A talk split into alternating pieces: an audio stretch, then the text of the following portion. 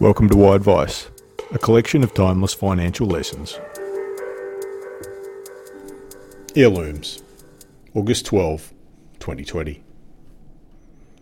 One of the staples of investment media and stock picking newsletters are the if you had invested stories. The writer will pick a well known stock, go back to a point in time, usually the IPO, and inform us how many millions we'd have today if only we'd invested a specific dollar amount into that stock, usually $10,000. It's meant to make us feel like buffoons. Why didn't we jump aboard a stock that now seems completely obvious in hindsight? There's even a website dedicated to the concept, Stock Time Machine. This tracks some of the largest listed companies in the US. Put in a date and see how much a stock would have grown. One of the favourites is Amazon. If you'd invested $1,000 at the IPO, it would be worth $1,617,426.40 by the first week of August 2020. If only. The blunt term for this is financial pornography. Besides making us lament missing the last big winner, it attempts to get us excited about identifying the next big winner.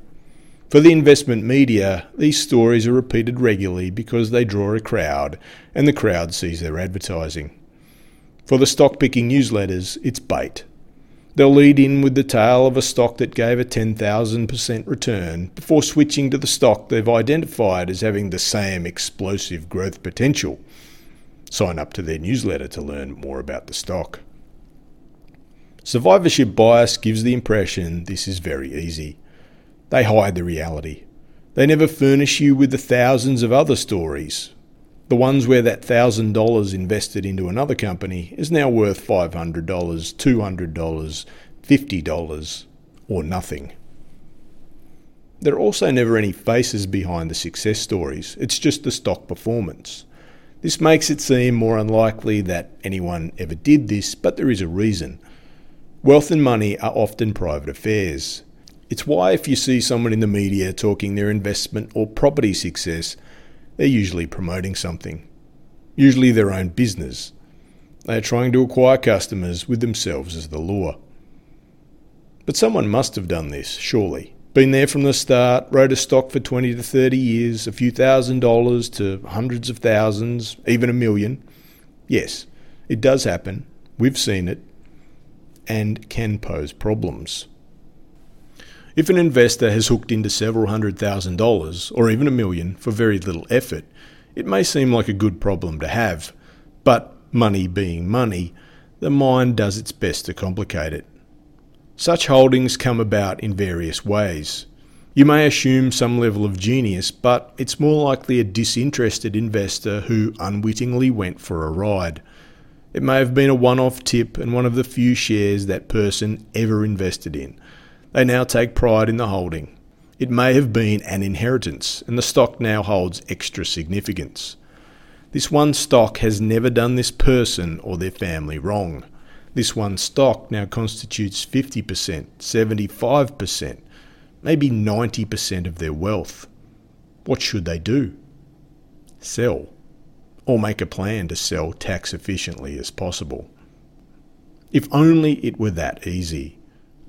To the dispassionate observer or potential advisor, this is the investor's winning lottery ticket yet to be cashed. For the investor who bought the stock, they may have emotionally entered into a relationship with the company. To the investor who inherited the stock, this is no longer an investment, but a family heirloom. The prospect of a sale stirs an incredible amount of emotion. For the investor who bought the stock, they can only see the good. There are 20 or 30 years of compounding, wealth upon wealth. For the investor who inherited the stock, it feels like custodianship. They're holding a legacy. Both are natural reactions, but an investor in such a situation needs to acknowledge the anomaly that has occurred. Their experience is a rarity, very few people will ever see similar happen. Very few people will ever find the stock, even fewer will sit on it for decades. Being able to move on from this success to then protect the wealth becomes a two part thought. Concentration can generate large increases in wealth. Diversification is what maintains wealth. For the investor who bought the stock, it owes them nothing and they owe it nothing. For the investor who inherited the stock, they are not a perpetual custodian who guards over the stock. The company is under the stewardship of a board and management team. Nothing the investor does will have any bearing on the company. What if the stock continues to go up and a more diversified portfolio doesn't perform as well? This is a decision made purely on risk.